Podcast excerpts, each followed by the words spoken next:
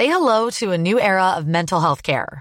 Cerebral is here to help you achieve your mental wellness goals with professional therapy and medication management support. 100% online.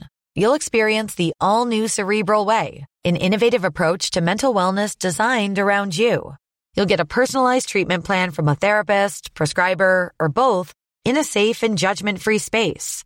Your Cerebral therapist or prescriber will outline a customized plan with clear milestones along the way, so you can get to feeling your best. With Cerebral, you're not alone in your mental health journey. We're here to empower you to live a fulfilling life.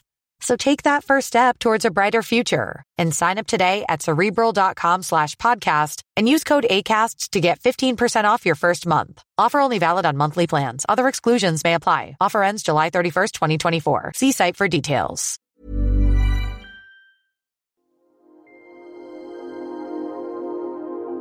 Stripping down science. The Naked Scientists.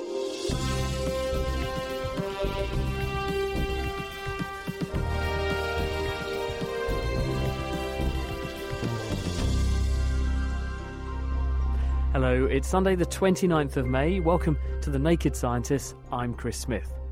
This week, what do you get if you mix a blacksmith with a metallurgy research scientist? The oranger it is, the softer it goes. Now when I hammer it, it's going to be easier to handle. Iron's got this really, really unique property that at about 700 Celsius, it transforms from being one crystal structure to another. So just using the skill of a blacksmith, Gordon's managed to control the atomic structure of a piece of iron. Really, really amazing skills. We're also off to Rolls-Royce to find out how they make the materials that can withstand one of the harshest environments known, the inside of a jet engine. And how do you measure the shape of something less than a billionth of a millimetre across? Well, UK scientists have done just that this week, but what is it that they measured? Find out shortly. The Naked Scientists podcast is powered by UK FAST, the UK's best hosting provider. On the web at ukfast.co.uk. And up first, to take a look at the latest scientific breakthroughs, is Diana O'Carroll. Yes, well, researchers from Ontario this week have identified which parts of the brain are involved in human echolocation. Traditionally associated with bats, whales and sonar, echolocation is a technique used to find one's position by bouncing sound off surfaces and waiting for the echo. The study, performed by Law Thaler and colleagues at the University of Ontario and the Rotman Research Institute, compared the brain activity between two study subjects. One had been blind since 13 months and the other had developed blindness in adolescence. Both these individuals used clicking sounds made with their own mouths to glean information about their surroundings, and both blind subjects were able to tell when a panel placed before them was flat or concave and whether it was 20 degrees to the right or left. Outdoors, they could tell if they were standing in front of a car or a tree or a lamppost, but the researchers had to overcome the problem of echolocating inside the brain-scanning fMRI machine, where it's noisy and there's nowhere to go. So what they did was to pre-record echolocating sounds from microphones at the subjects' ears, and then they played the recording back to them inside the machine. Publishing in PLOS One, they found that in both blind subjects, the calcarine cortex, an area of the brain normally dedicated to processing visual information in sighted people, displayed greater activity when the subjects listened to the echo sounds. Now, this implies that they could see something from the sound of the echoes, and this was compared to fairly constant levels of activity in the part of the brain typically used for processing auditory information, and that's when they listened to the echoless clicks. So it does look like they're seeing with sound rather than hearing. And it does gel with what we've known before about the fact that people who are blind seem to use the vacant brain processing areas that would normally subserve vision, and they do other tasks of processing sounds and other things, and maybe even texture with those brain areas. And so that kind of fits with that too.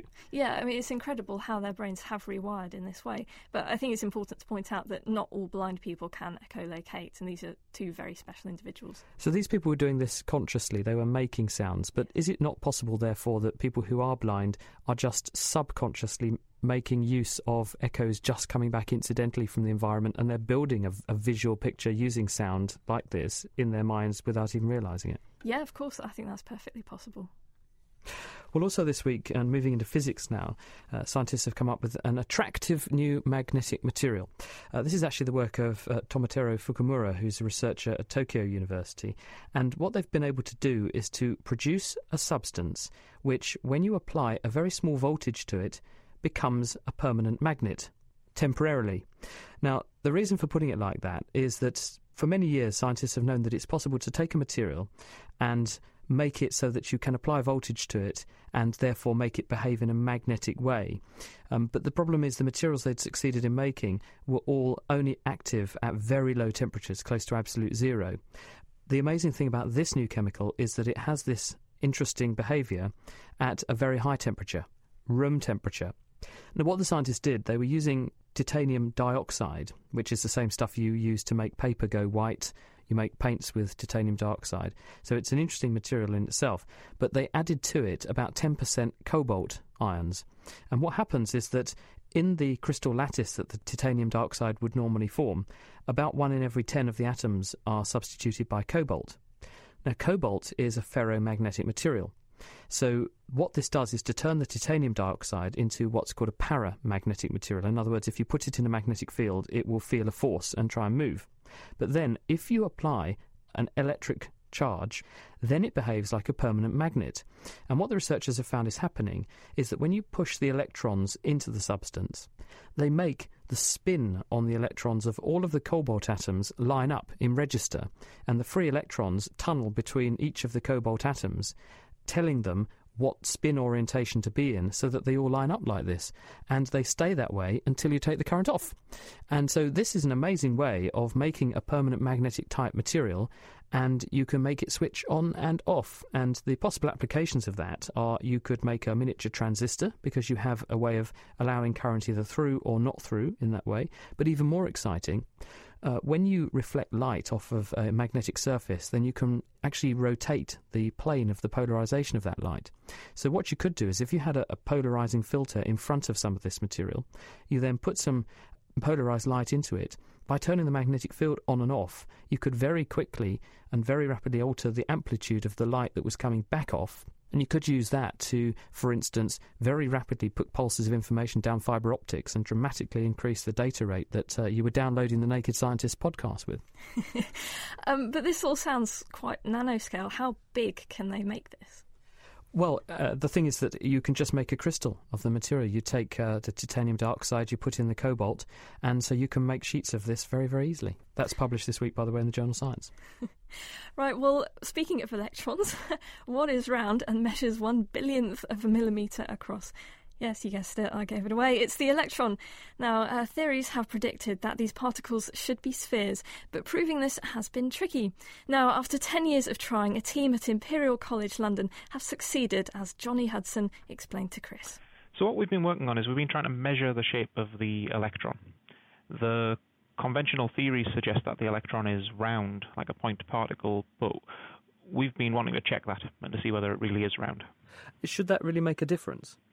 Yeah, it's important, actually, and the reason it's important is because although our sort of current theories predict that the electron should be round, some of the advanced theories that go beyond that predict that it won't be round, that it'll have a distortion. And so by doing this measurement, we look at it as a way to search for physics beyond the physics that we know about at the moment. And just to give people some grasp as to the scale of the problem that you're grappling with, How big is an electron? The size of the electron, it depends how you measure it. The classical, what they call the Compton wavelength, is one measure of the size of the electron, and that's 10 to the minus 12 metres, so 1 billionth of a millimetre. Pretty small, in other words. How on earth do you go about trying to size up something like that? If the electron were perfectly round, when we put it in an electric field, it would just spin around its axis in a perfectly regular kind of way. Whereas if it's not round, when we put the electron in the electric field, it'll develop a kind of wobble, a very distinctive kind of motion where it's kind of wobbling around its axis, a lot like a little, if you were to put a gyroscope on a stand at an angle, that kind of wobbling motion. And so we look for that wobbling motion. Is that because the electron itself is an electrically charged particle? So if you have something which is electrically charged moving, and it's moving in an electric field, therefore the two fields are going to interact, and that's going to impart a movement on the particle that you can then pick up? Yeah, that's basically it. If the electron were round, then it wouldn't matter which way it was oriented with respect to the field, because it would just look the same. If you turn a perfect sphere around a bit, it looks the same. Whereas if the electron, say if it were egg-shaped, if it had a bit of distortion to it, it matters which direction it's pointing in relative to the field, and so that there's a force on it trying to align it with the field, and it's that force which creates the wobbling motion. So how did you actually do it? Yeah, so what we do, we don't just use a bare electron, because there are some real technical difficulties with working with electrons, namely that they're electrically charged. So what we did instead is we used the electrons in a particular molecule, a molecule called a terbium fluoride. And this molecule has an unpaired electron orbiting around the outside of it, and that's the electron that we studied. And what we look at is if the electron isn't round, it starts wobbling in its orbit around the molecule. So actually what we really look at is we look to see how the molecule spins. And what do you find? What we find is, as best we can tell, and we've looked really very carefully, there's no wobble. The electron shows all signs of being round at our current sensitivity. So that means, or that must have quite big implications for other things in the quantum realm then? Yeah, like I say, our current theory of physics predicts that the electron should be really almost exactly round. And so the first thing to say is our work doesn't contradict our current theory of physics, which was, I guess, a disappointment for us. It'd be much more fun if it did contradict the theory, but you can't have everything. What it does do is, if you look at some of these theories, I said people propose these theories that go beyond our current theory of physics. Some of them predict that the electron should be really quite distorted, and actually we've shown that it's rounder than some of those theories would predict. So what it's allowed us to do is it's allowed us to constrain and guide the development of theories that go beyond our current theory of physics. It places limits on what theories could possibly be right. And do you think all electrons are made equal? And what I mean by that is, in the context in which you studied the electron, it behaved like that. But what would happen if you took a different molecule as the donor and studied that? Do you think you might be able to get an electron that was distorted? Oh, no. There are no forces in the molecule that can distort the shape of the electron. This is what we're measuring here is how the electron comes from Mother Nature. It's not, the molecule itself is not placing any forces on the electron that are distorting it. So you've nailed that one, myth busted. But are there any actual physical applications, now you are armed with this knowledge, that you can use to take this forward? Well, one thing that physicists are very interested in is there's a big mystery in cosmology, a big mystery in describing the origin of the universe, and the mystery is what they call the matter-antimatter imbalance. So our current theory of physics, the best one we have, says that in the Big Bang, matter and antimatter were created in equal measure. And further, our theories of physics say that the laws that govern antimatter are basically the same as the laws that govern matter. And so the logical conclusion would be that we should have an equal amount of antimatter and matter today. But astronomers have looked, and you can search the skies, you can look wherever you like, you find only incredibly tiny traces of antimatter. And so this is a big mystery for people. And now one potential solution is that there's a slight difference in the behavior of matter and antimatter. And this would mean over the billions of years that the universe has existed, it could tip the balance and the matter could start to dominate over the antimatter. If the electron's not round, then you can show that it's not possible for it to behave the same as its antiparticle, the positron. So if the electron's not round, this would indicate that there has to be a difference between the behavior of matter and the behavior of antimatter. And so that's one of the motivations for studying this. People are looking for a difference between the behaviour of matter and antimatter. They think there must be one that we haven't discovered yet.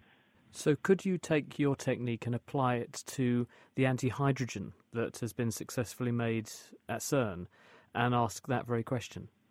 That would be a fantastically interesting experiment, but I would say our experiment was so difficult that it took us over a decade of extremely hard work to do. Their experiment is so difficult that it took them over a decade. If you sort of multiply them together, I can't even begin to imagine how difficult that would be. Johnny Hudson from Imperial College, and amazingly, Diana, the precision with which they say they've made those measurements is equivalent to, were you to scale the electron up to an object the size of our solar system, their measurements are precise to within the thickness of a human hair. Amazing piece of work. It's published this week in the journal Nature. OK, that's sort of blown my mind a little bit. Right, also this week, researchers from Norway have reported that people who take part in or attend cultural activities tend to have better physical and mental health. Must explain everything about me. Yeah. And cultural activities are defined as creative, so they can be playing music or drawing, and they're also defined as receptive, so that can include going to the theatre, a museum, and watching sports, interestingly. Maybe it depends on the sport. But publishing in the journal Epidemiology and Community Health, Konrad Kuipers and his team sent surveys to tens of thousands of people in a rural region of Norway, asking questions about their activities, their happiness, and their perceived health. The researchers then took the results, ran some statistical tests, and found this association between cultural activities and health. Now, Kuipers, who's from the Norwegian University of Science and Technology, found that it was especially men in whom this relationship was most apparent. More than females, males reported higher levels of satisfaction, happiness, and better perceived health if they took part in the receptive activities, such as watching sport or going to a museum. Now, they also found that people in lower socioeconomic groups were less likely to attend either type of cultural activity, and that women were especially happy if they took part in more creative forms of culture. In addition, people tended to take part in more cultural activities the older they became, up to their 40s, when it started to decline again. And the researchers stressed that they can't identify a causative relationship, and they don't know if a bit of culture makes you happier, or if happier and healthier people tend to involve more culture in their lives.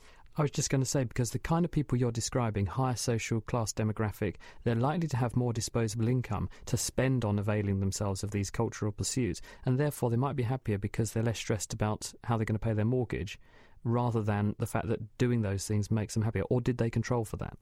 I don't think they controlled for that as far as I know, but that's a thought that occurred to me as well, because they do see this rise up until the 40s of people participating in cultural activities. And so if you've got more money, you're more likely to be able to do that, and obviously you're more likely to get more money as you get older, so it does kind of fit in with that. Another epidemiological study I saw recently looking at men's happiness across their lifespan showed that actually you're happiest at the extremes of your age span. So young men and older men tend to be at their happiest, so the grumpy old men idea is perhaps wrong, but in the middle years actually it's like a sort of smiley face, ironically, and the down in the mouth, the lowest point where you're unhappiest, is actually coinciding with your 40s, because that's when the time when people tend to have the biggest financial burden and the most stress in their life, and kids, and therefore probably the least sleep. So that's the midlife crisis, where they go out and buy a motorbike and grow long hair. Exactly right, yeah, it certainly is.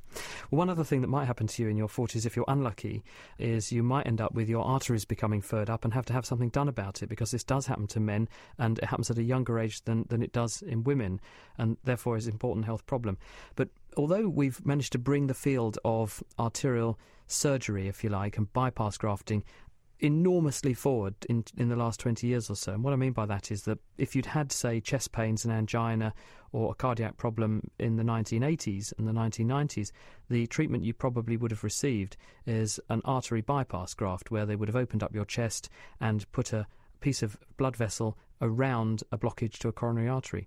That all changed in the late 90s when interventions called PCI, percutaneous coronary intervention, came in.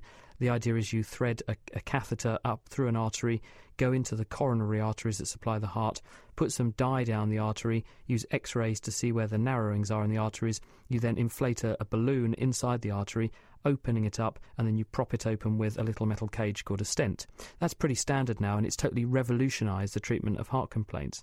The problem is that sort of imaging with dye and x-rays has a number of problems. One is ionising radiation, which is not all that good, but two, the dye is also bad for people who have a kidney problem or diabetes in the first place. It doesn't do much good to your kidneys.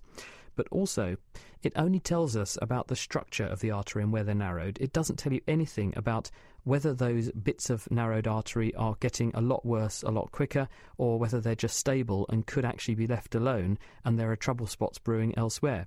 But now there's a paper this week in the journal Science Translational Medicine. It's by Farouk Jaffa and his team. He's based at Harvard University. And they wondered whether there were any chemicals or dyes or substances that could be used to see where the hot spots or the trouble spots could be brewing in the walls of arteries. So they took a look at what's already being used medically, and they found this stuff called indocyanin green. It has a very long, complicated chemical formula, but it's been used for over 5 decades quite safely. It's FDA approved, and it's used for imaging blood flow in various organs. And it turns out it's very lipophilic. It likes fatty stuff.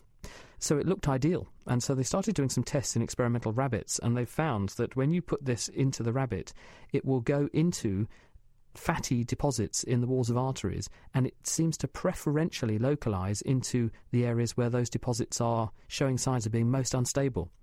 And the added bonus here is that it can be detected by near-infrared radiation. So in other words, it emits and absorbs signal in the near-infrared regime. So you can detect where it's gone in the wall of a blood vessel by threading a little probe inside the blood vessel and then just pulling that probe back along the inside of the wall, recording the tracings.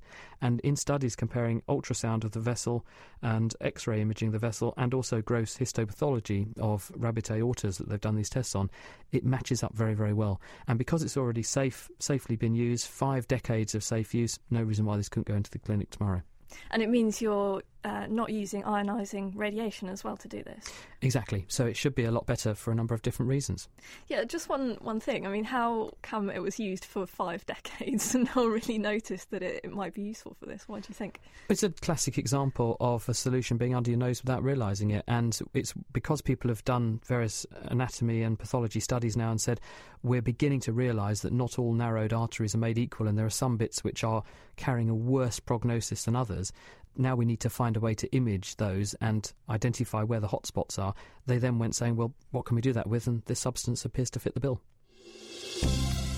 Lifting the lab coat on the world's best science. The Naked Scientists. You're listening to The Naked Scientists with Chris Smith and with Diana O'Carroll. Earth observation from satellites is an extremely important way of examining everything from glaciers to tree cover in the Amazon. But sometimes satellite measurements aren't quite enough. Planet Earth podcast presenter Sue Nelson met members of the Natural Environment Research Council's Airborne Research and Survey Facility and spoke to pilot Carl Joseph. What makes this aeroplane special is that it was actually manufactured as a scientific platform. So instead of really actually fitting the cabin area with seats, we've got a 2-metre hole or 2.1 metre hole in the floor that allows us to put a load of scientific instruments in. Well, one of the crew members is James Johnson, who's an instrument operator. What instruments do you actually operate on board this plane? The instruments that we're going to operate, which is the main core suite that we have on board, are the LiDAR, the light detection and ranging system, and the Eagle and Hawk sensors, which are hyperspectral systems looking at shortwave infrared and very near infrared. Well, let's go on board the plane briefly before we take off. Small steps. Oh, it's quite narrow, isn't it? It's less than a couple of metres across, and we're both having to stoop. The instrument down the end there, the sensor that you can see there, that is the LiDAR, which basically... The silver box. The silver box at the end there, yeah. That will produce a digital elevation model of the ground. So it's a laser that fires down to the ground and we pick up the return and can actually map the ground and see the contours of the ground. And what would that information be used for? I suppose that they would use that information for looking at various different things, such as erosion. You can see that the difference that something has moved, for example, a glacier. You can actually see from 6 months ago, if we've surveyed a glacier in Iceland or Greenland, you can then go back and do another LiDAR survey and you can see how it's changed, its features have changed over a period of time. Now, in front of the silver box, the LiDAR, we've got a bigger, sort of an old-fashioned 1990s stereo, really, looking, isn't it? Like a stack of black boxes. Yes, that is the hyperspectral system. So what that does is looks at the ground again, and it looks at it in the shortwave infrared and the very near infrared bands. So it's not looking at what you can see with your eyes specifically. It's looking at, for example... Yes, that's a green leaf, but what kind of green is it? Is it an oak tree? Is it a beech or something like that? That can tell the difference. Yeah, you can look at stuff like that. Good grief. Now, the pilot, Carl, said that there's a hole in the middle of the aircraft, but I can't actually see that hole. Is that because this instrument is placed over the hole? Yes, all of these instruments are placed over the trench that is in the middle of the aircraft. There's no danger of anything or anybody falling out. Well, I'm very glad to hear that, because we're about to take off to do a calibration flight, yes, is that right? Yeah, that's correct. What we're actually doing here is we are checking the instrumentation, checking it is working. Sierra Alpha, contact Farber 125.250. Maybe historic bright radar, pass message. Maybe historic parachumonks, total 4 POB. Well, we're several thousand feet above southwest England now. Rather unusually, we're sat with our backs to the pilot instead of facing the direction of travel, which I must admit, even for somebody like me who loves flying, is not that great on the stomach. That's right, I know what you mean. And you've got 6 computer screens in front of you, as well as a sort of more mobile, flexible one in front of me, where we can see the ground beneath us. Basically, what we have here is the webcam. So this is a continuous reel of all of the ground that we're flying over. And then the LiDAR, we have the LiDAR controls, which is a laser that's flying to the ground and taking an elevation model of everything that we are flying over. On these screens here, one of them is the Eagle, which is one of the hyperspectral systems on board, and the Hawk. And as you can see, as we're going across the ground, it is looking at what we are flying over. Okay, do you want to close the door, James? Closing the door. That's coming up, Dave. Remote sensing missions can last up to 5 hours, and all the information collected helps fill the gap between what scientists can obtain both from satellites and on the ground. Pilot and electronics officer David Davis. There's a lot of work completed post-flight by our data node in Plymouth Marine Laboratory. So it's not just land use, glaciers, climate change, it can be oceans as well? Yeah, we can cover everything from marine, archaeology, geology, ecology and anything in between. So if the scientists can think of a good project for it and put their application in, providing their science is graded to a high enough standard, we will fly it. David Davies, James Johnson and Carl Joseph from the Airborne Research and Survey Facility talking with Planet Earth podcast presenter Sue Nelson. You can find out more from Planet Earth online if you follow the links at nakedscientist.com/planet Earth. You're listening to The Naked Scientists, and this week we're talking metallurgy and the materials of tomorrow. Still to come, we visit the Rolls-Royce Precision Casting Facility, where they make the components that keep us airborne. But first, with a historical perspective, we sent Mira out to the blacksmiths to discover the science that underlies this ancient art. For this week's Naked Engineering, I have a new partner in crime. It's John Aveson, a research student from the Material Science Department at the University of Cambridge. Now, John, this week we're going to explore kind of ironworks and metalworking. That's right. Even though ironworking has been done for about 4,000 years now, it's only in the last 100 years or so that scientifically we've kind of understood exactly what's going on during all of the processes. So the art of the blacksmith is really to take a piece of metal and do a series of processes to it to give you the shape that you want, but also the properties that you want. And that really happens by controlling the structure, really, down to the atomic level. So to see this in action, this week we've come along to meet Gordon Bevan, who's a blacksmith based in Eltislie in Cambridgeshire. We make gates and railings, fire grates, anything to do with ironwork. And well, today you're going to be making us a chisel. What are the main requirements of a chisel? We're going to form the material into a chisel shape, and then we're going to harden it and then temper it. So basically, once we've heated it, then it gets really easy to form into a certain shape that we want, because materials just tend to get softer the hotter they are. Moving over to the forge now, what's the actual material burning underneath it? So what's the fuel? It's coke. Coke's just a sort of coal that's been treated to remove things like sulphur. Putting a load of sulphur in the iron would be really, really bad news for the properties of the workpiece. You've got a piece of metal heating up here in a bright orange flame, but what metal is this? It's a piece of tool steel. Tool steel is just an alloy of iron and carbon, fairly small amounts of carbon in there. What makes it particularly good is that if you keep carbon contents low in iron, then it's possible to harden it really, really well without having the sort of brittleness of cast irons and other sort of higher carbon content steels. So Gordon is just pulling the metal out now, and the end of it is bright orange, so it's just burning hot. What temperature must it be reaching, John? It must be about 900 Celsius, like really, really high temperatures. And so what are you able to do with the metal at this high temperature, Gordon? The oranger it is, or white, the softer it goes, so it's easier to hammer. Now when I hammer it, it's going to be easier to handle. And John, what about the metal then makes it so extra kind of bendy and I guess malleable at such a high temperature? Well, there's two things.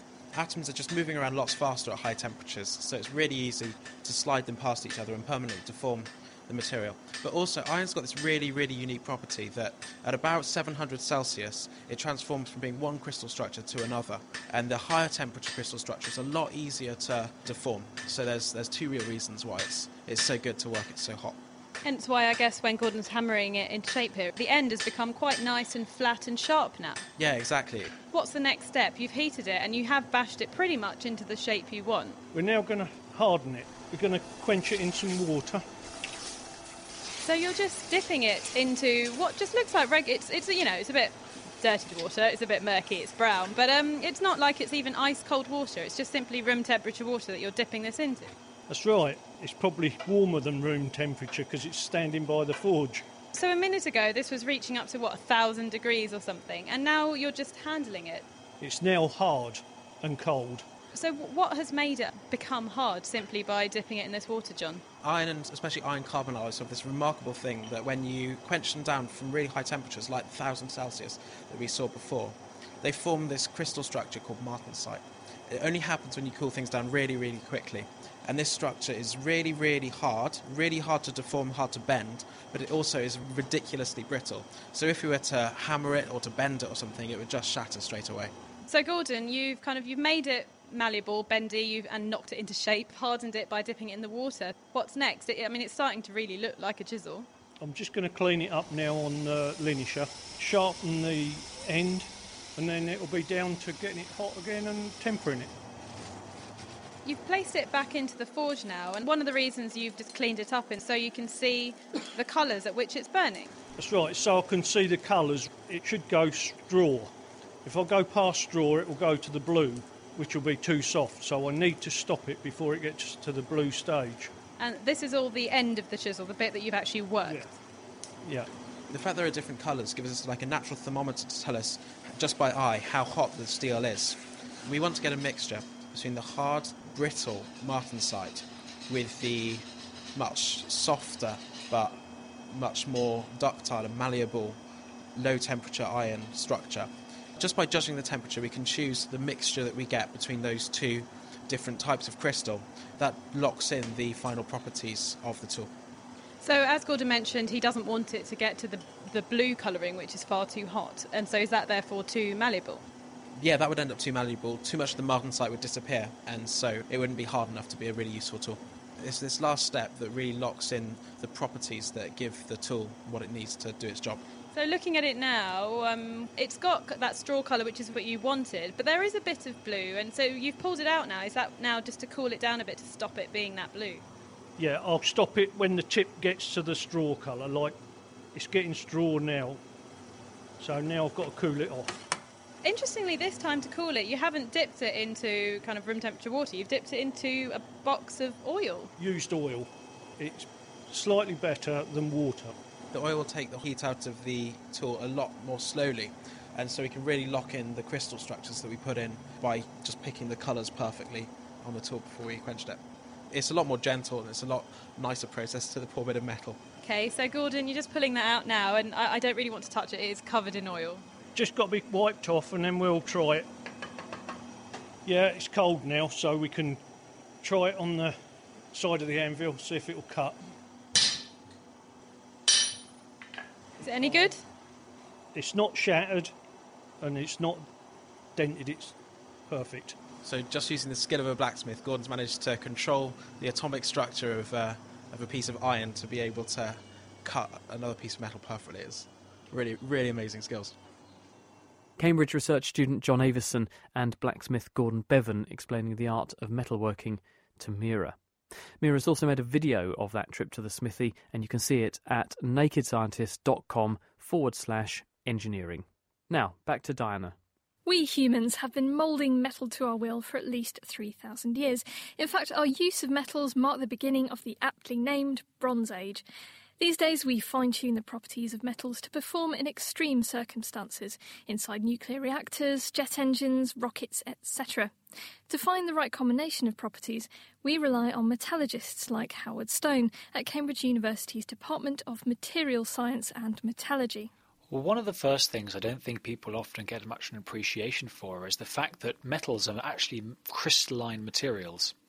In other words, if you look at them on a very microscopic scale, at the atomic scale, you'll see that the individual atoms are arranged in a very precisely defined periodic array or pattern. What you have to imagine if you are looking at your piece of cutlery or the tip of your ballpoint pen or even the legs of your chair is that the metal itself is built up of all these little individual crystallites, exactly analogous to grains of sand on a beach or sugar in a bag of sugar, only that there is no space between the grains. It's all been, if you like, pressed together so that there's no distance between these little individual crystallites. But not all of the crystals in any given metal will be the same. The individual crystal structures, the different arrangements that can be adopted by these metals, have a profound influence upon the properties of the materials. And the presence of these phases, as we refer to them, in other words, regions of material which have these different crystal structures, does have a very important influence on the properties of metals themselves. It's our role as metallurgists to work out what the best possible combination of phases we can get out of material is, and therefore the best possible set of properties that we can possibly achieve. One way to alter the crystal structure of a pure metal is to add other elements. Steel, for example, is a mixture of iron and a small amount of carbon, but its properties are surprisingly different from both original materials.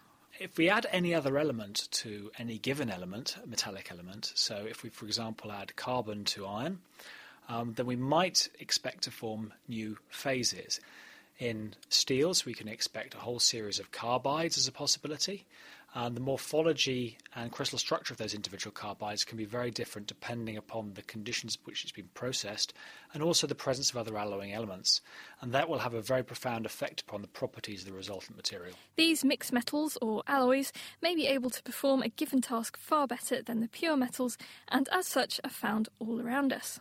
Well, if you look at your average piece of tableware cutlery, you're probably looking at a steel, so an iron-based alloy, which contains significant quantities of principally chromium and nickel. If you look at an aeroplane, for example, most of the airframe will be made of aluminium alloys. The engines themselves may very well contain far more exotic things like titanium and nickel alloys as well. For extreme environments like the high-temperature, high-torque conditions inside a jet engine, we turn to a subset of alloys called the superalloys.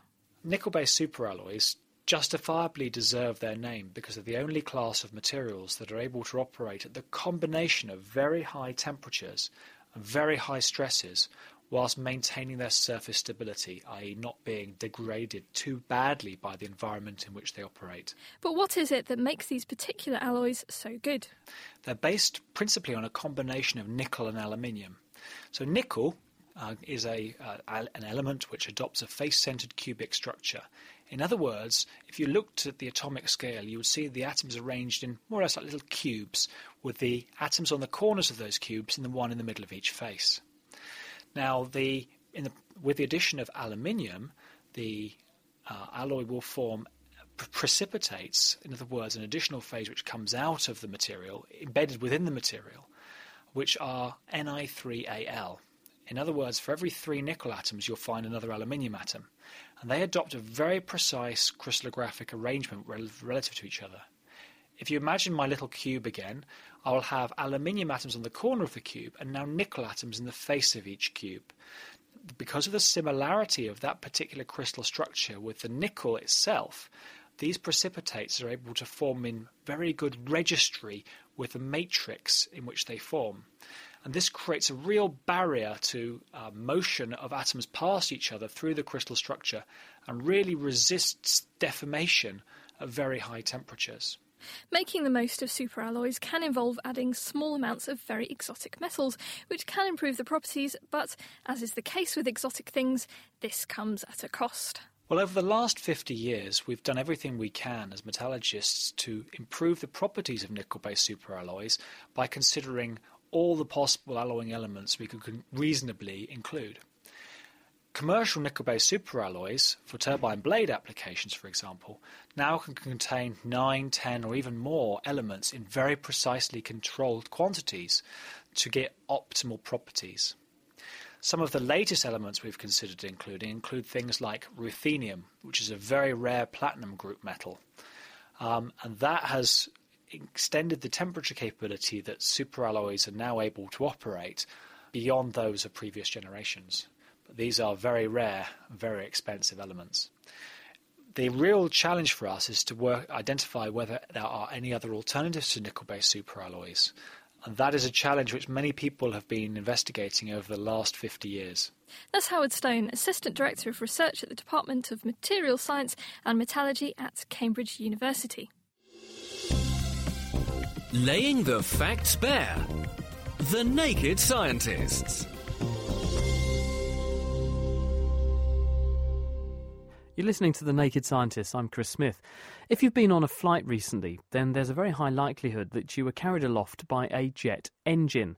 These work by compressing air and squirting in fuel, which then burns, expands, and generates thrust. But this also creates one of the harshest imaginable environments inside the engine, where the gas stream routinely exceeds 1,500 degrees Celsius. That's well beyond the melting point of standard metals. To withstand this takes specialist superalloy components, which are produced with very high precision. And to find out how they're made, Ben Valsler's been to the casting facility of one of the world's top jet engine manufacturers, Rolls-Royce, in Derby, where he met Paul Withy. I'm the casting specialist for Rolls-Royce, and this facility is the precision casting facility in Derby. It's Rolls-Royce's largest foundry, and it makes turbine components for large civil engines and military engines. This is one of the single crystal facilities in the world, which is one particular branch of precision casting that makes only single crystal components. And the benefit from an aerospace perspective is that if you take out all the boundaries between each of the crystals, you get the strongest possible metal that you can. And that's really needed in the hot part of the engine. So like a sugar cube, when you crush it, you actually don't break each of the individual grains, but you break the boundaries between the grains. It's the same in an aerospace metal. So we make single crystal components to get rid of those grain boundaries and have the strongest part we can. So what's the actual process? How do you go from raw metal to jet engine part? There's a number of different stages. If you imagine the component as not being a solid component but being a hollow component, we have to make a ceramic model of the hole we want. So we make that component called a core, inject wax around it, so we end up with a wax model of the component with the hole in the component filled with ceramic. Then we'd take that model, we'd go into what we call the shell room, where we actually cloak it or clothe it in ceramic, and then we'll replace the wax with the metal, and then there'll be the solidification process that's the heart of this process that means we can grow a single crystal. We have to pour in a vacuum, so everything is hidden away behind steel walls. Could we have a look anyway? Of course, let's go. This is what we call the wax room. It's a room in which we take the initial ceramic cores that we talked about earlier and we're going to inject the wax around them. The room is a mixture of wax injection machines where we're actually putting the steel dies in there and injecting the wax into the shape we want, and assembly benches where we're taking those wax shapes and putting them into the orientation on the runner system that we need for the further processing of the parts. So now can we follow some of these wax structures through into the next stage? Of course we can. We've come through a large door and into the second stage. The last room was very warm, it smelt of melted wax. In here it feels a lot colder, but it's also a lot noisier. What happens in here? Well, this is the shell room. It's actually no colder. It just feels colder because of the controlled humidity, but actually it's held at exactly the same temperature, so the wax is exactly the same size in one room as it is in the next. And what we're going to do is take those wax assemblies, we're going to clean them, wash them, and then we're going to dip them in a ceramic slurry and then take them out, drain them, and then sprinkle grit on them and then allow them to dry for a couple of hours and then bring them back and do the whole thing over and over again up to 10 times. So the slurry is sort of the sandy stuff that will turn into your ceramic layer? It's actually a liquid that actually has a bit of a ceramic glue in there called a silica sol that'll allow that all to stick together, and the bulk of it is delivered as a gritty dry sand sprinkled on top of the wet surface. So how thick a layer of ceramic do you end up with? It's normally somewhere in the region of about 5 millimetres. And where do we go to next? The next stage of the process is to take the wax out and then move on to casting. So the wax moulds are now invested with their layer of ceramic, and we've come through into a very, very warm room. What happens in here? This is the room where we take the wax out, we wheel the moulds in, we close the door, we press the button, and in 4 to 5 seconds we inject superheated steam at 180 degrees C which allows the wax to melt out really quickly. The wax doesn't melt as a whole, it only melts on the surface and doesn't conduct heat well. If we did it slowly, the wax would expand more than the shell could take and we'd blow the shell off the outside. So this way we get the wax out without breaking the shell. And now we're actually left with a ceramic mould that we can then pour metal into. We now have a mould with a core in the middle of it held in space that's now ready to cast. And now with the ceramic layer fired, we actually get through to the bit that involves molten metal, the bit that most people think of when you talk about casting. It doesn't look like I would imagine it would. I can't see these rivers of molten metal. The whole point of this process is we control it as much as we can, because we have to take that mould, we lock it onto a copper-cooled chill at the bottom, and that allows us to have a very cold end of the mould. We then push the whole mould up into a chamber that's at around 1500 degrees C, allow it to bake there for about 20 minutes, and then we melt a charge in a crucible above that, pour that charge into the mould itself. The mould at 1500 degrees C is above the melting point of the metal, so most of it stays molten, except for the last little bit that hit the copper chill and then froze, as lots of different grains, all orientations, hundreds and thousands of grains. We then take the mould and we draw it into a cold chamber, so there's a temperature gradient from hot to cold, and those grains all start to grow. It just so happens that the grains that grow the fastest are also the grains in the orientation we want for mechanical properties purposes. So by a natural selection process, they grow really quickly, upwards and sideways, and kill off all the other grains. So you're getting a single crystal because that one crystal structure happens to just be a bit more stable and perhaps outcompete the other crystal structures that could form. That's correct. So how long does it take for this single crystal structure to form? It takes just over an hour to make a single crystal component of the size that we tend to manufacture. And that's for the large civil engines of a component that's about 10 centimetres to 15 centimetres tall. So once they've been poured, once they've had chance to set, where do we take them now? They then move to the back of the facility where we'll cut off each of the individual components and then use a strong alkali solution to remove the core, which then leaves us with these castings with the right hollow inside them in the right place. So once the products have come through, they've cooled, they've had all the bits of excess cut off, how do you check that they are what they need to be? We have to check that they are a single crystal, and we'll do that by dipping them in acid and then looking at whether there's a grain structure there, and if there isn't, we've got a single crystal.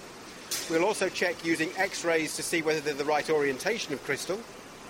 We'll use gauges to check that the external profile is correct, that the length is correct, and that they're all the right tolerances.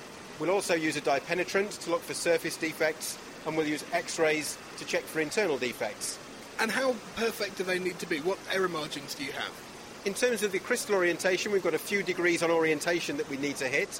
And in terms of dimensional requirements, the drawing usually requires us to be within 0.1 or 0.2 of a millimetre of the required position. And so we'll check every blade to those kind of dimensions. And unlike certain industries where you can sample inspect, once we've got a metal part, every part goes through every inspection operation. This is one of the finished blades, and this has actually gone through the next stage of the operation, which is machining and the drilling in of the film cooling holes into the internal core passage. It's about 12 centimetres tall, and it survives the really high temperatures and pressures and stresses inside the engine. What conditions could that piece of metal now put up with? Well, this turbine blade itself will face conditions of the gas stream around it when the engine's operating being 250 degrees above the melting point of the metal. And the stresses when it's spinning round at about 10,000 revs per minute is the equivalent of hanging a lorry off the end of it in a static case. This blade then has to take 750 horsepower or more out of the hot gas stream to power the upfront parts of the engine. So each one is about the same horsepower as a Formula One car. That gives us a component that will last more than 5 million flying miles and is quite an arduous environment to live in. Paul Withy taking Ben Valsler around Rolls-Royce's precision casting facility in Derby. And Rolls-Royce reckon that at least 200,000 people around the world are being held safely aloft by their engines at any moment in time. In other words, right now. Bringing the facts to bear. The Naked Scientists. You're listening to The Naked Scientists, and I'm Chris Smith. Now, we don't all have access to a forge or a precision casting facility, but Ben and Dave have a way to do some simple metallurgy at home. We thought we would do a very special extra kitchen science this week to show you how you can change the crystal structure of metal at home. So, Dave, what are we going to be playing with? Paper clips. They're a nice source of a nice small piece of iron, so we thought we could play with those. So if you get a paper clip and then straighten it out. They're actually really quite tricky to straighten out. You can sort of straighten out the big bends, but there's still a kink left in there. If you bend virtually any metal, it actually gets harder. This is because a metal is a crystal, and in order to bend it, you've got to reorganise that crystal. Crystals are a repeating structure, and if you wanted to shift a whole line of metal atoms, it would require an immense force. So actually the bending happens at little defects, they're called dislocations. They're sort of analogous to a ruck in a carpet. And if you imagine a ruck in a carpet, if you push that all the way across the carpet with quite a small force, you can move the whole carpet across by a couple of inches. But the problem is, if you bend too much, pairs of these dislocations can crash into each other, and when they crash into each other, they lock up. And that means they can't move anymore. So the more you bend a piece of metal, the stiffer it gets because there's fewer dislocations to move. That's all well and good, but bending paperclips doesn't seem like much of a kitchen science. So now we're going to try and do some real metallurgy to it. We're going to heat it up in just a normal gas stove flame. You could use a blowtorch as well. You need to be able to get it up to red hot. So if we're handling red hot metal, even something as small as a paperclip, we obviously need to be quite careful. I can see that you're going to hold it in a pair of pliers just to keep your hands away from the flame. And very quickly, actually, it started to go orange, and that's glowing bright orange. And now for this one, all I'm going to do is take it out and let it cool down. Very quickly it stops glowing orange, but it's going to stay hot for a long time after that. So once it's stopped glowing, leave it a few seconds, then put it down somewhere which doesn't mind a hot thing on it, and just leave it there literally for a minute. That way you can be sure you're not going to get hurt by it. So while that one's cooling, what else can we do? We can actually do another different piece of metallurgy, a similar experiment, working on a different principle. I'm going to heat up another paperclip, again to orange hot. I'm now going to plunge that very quickly into a little glass of water I've got ready before. And we'll come back to that later. Let's go back to the first bit of metal. So we heated this up to glowing orange and we've left it to one side to cool down until it's handleable. Now what I want you to do is try and bend the two ends, the end which hasn't been heated and the end which has. OK, well let's start with the end that hasn't been heated. It's pretty stiff, but I can definitely bend it. So now I go to the one that has been heated and cooled down, and that's really soft. I can bend that far more easily than I could the unheated end. We were talking about the metal getting stiffer as we bend it backwards and forwards because of these dislocations locking up.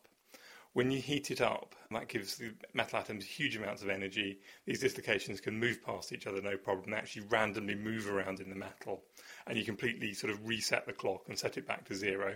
If you let that cool down slowly, you've got lots of dislocations in there. They're not locked up, so it's really flexible, and you can bend it backwards and forwards until it work hardens again and gets stiff. So that's one effect that we've seen from heating it and then allowing it to cool quite naturally just in the air. But the other one we quenched. So this got cooled down very quickly. Okay, this is using a slightly different effect, which the blacksmith was using earlier in the programme to harden his chisel. When we heated up the paperclip above 700 degrees centigrade, its atomic structure completely changed. It went from a body-centricubic structure, where all the atoms are arranged sort of like on the corners of a cube with one atom in the middle, to a face-centricubic structure, which is atoms on the corners of all the cubes and one in the middle of each face, like a 5 on a dice.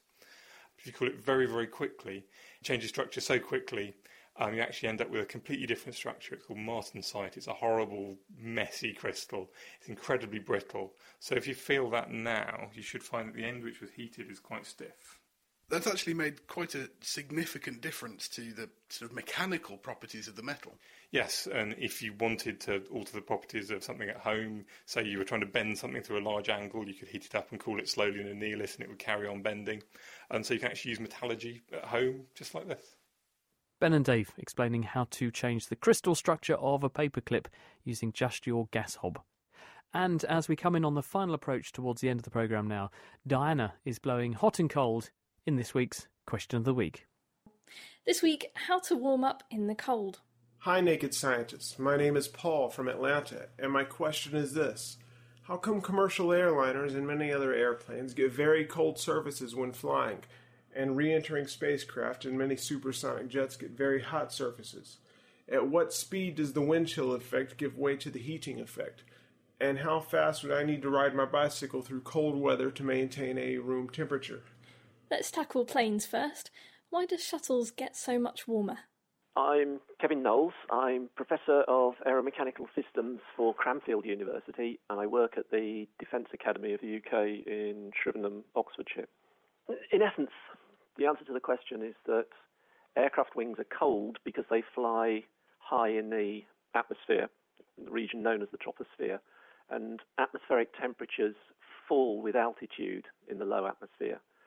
So an aircraft flying at about 10 kilometres, which is typical above the ground, on a day where it's only 15 degrees Celsius at sea level, we'll be experiencing temperatures of about minus 50 Celsius outside. If, however, you move fast enough in excess of the speed of sound, then there's a significant kinetic heating effect, and that's what spacecraft experience. For example, if an aircraft were, again, flying at 10 kilometres altitude, but now at nearly 7 times the speed of sound, then the temperature that it would feel due to this kinetic heating, the highest temperature would be about 10 times the ambient temperature, but measured in degrees Kelvin.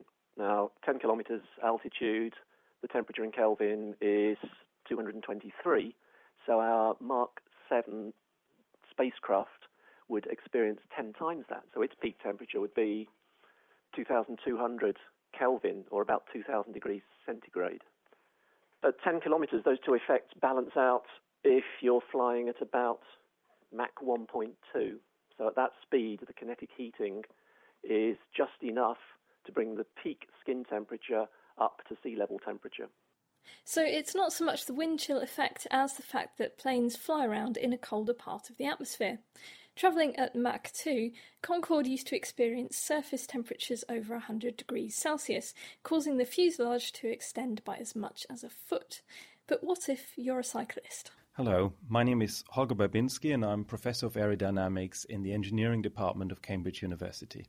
How much friction you need to compensate for the fact that the air is cold around you depends very much on the temperature difference between your body temperature and the air temperature. You asked how fast you would have to cycle, so I shall assume that you're cycling at sea level. And there, the surrounding temperature on a cold day might be something like 17 degrees. And in order to generate enough friction to bring the air up to body temperature, you have to cycle at about 63% of the speed of sound. With the speed of sound at sea level, that is pretty much 480 miles per hour, so you have to be pretty fast to achieve that. So a few jetpacks might help. On the forum, Diver John recommended that you try covering yourself in Vaseline to keep warm next time you cycle, although you may slip off the saddle. Next week, why does cereal always set like rock? My name is Steve Slack and I'm from Hampshire in England. My question is about Weetabix. I love my Weetabix in the morning, but if I don't clean the bowl straight afterwards, it sticks like glue and won't come off. Why? What is it that makes breakfast food stick to the bowl and require crowbarring to remove? Answers to Chris at thenakedscientist.com. You can Facebook us, you can Twitter us with @NakedScientists, or you can use the forum, and that is at thenakedscientists.com/forum. Thank you, Diana. That is it for this week. Thank you to Johnny Hudson, John Aveson, Gordon Bevan and Paul Withy for their insights. Next week, we're answering your science questions for you, so send them in or any other thoughts or feedback. The address, chris@thenakedscientist.com. You can also tweet @NakedScientists or write on our Facebook wall. That's at thenakedscientist.com/Facebook. Until then, thank you for listening and goodbye. The Naked Scientists comes to you from Cambridge University and is supported by the Wellcome Trust, the EPSRC, the Natural Environment Research Council and UK FAST. For more information, look us up online at thenakedscientists.com.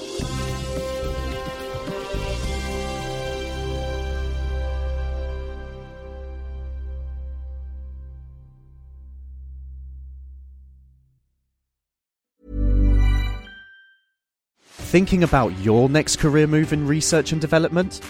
Then it's time to make your move to the UK, the nation that's investing £20 billion in R&D over the next 2 years.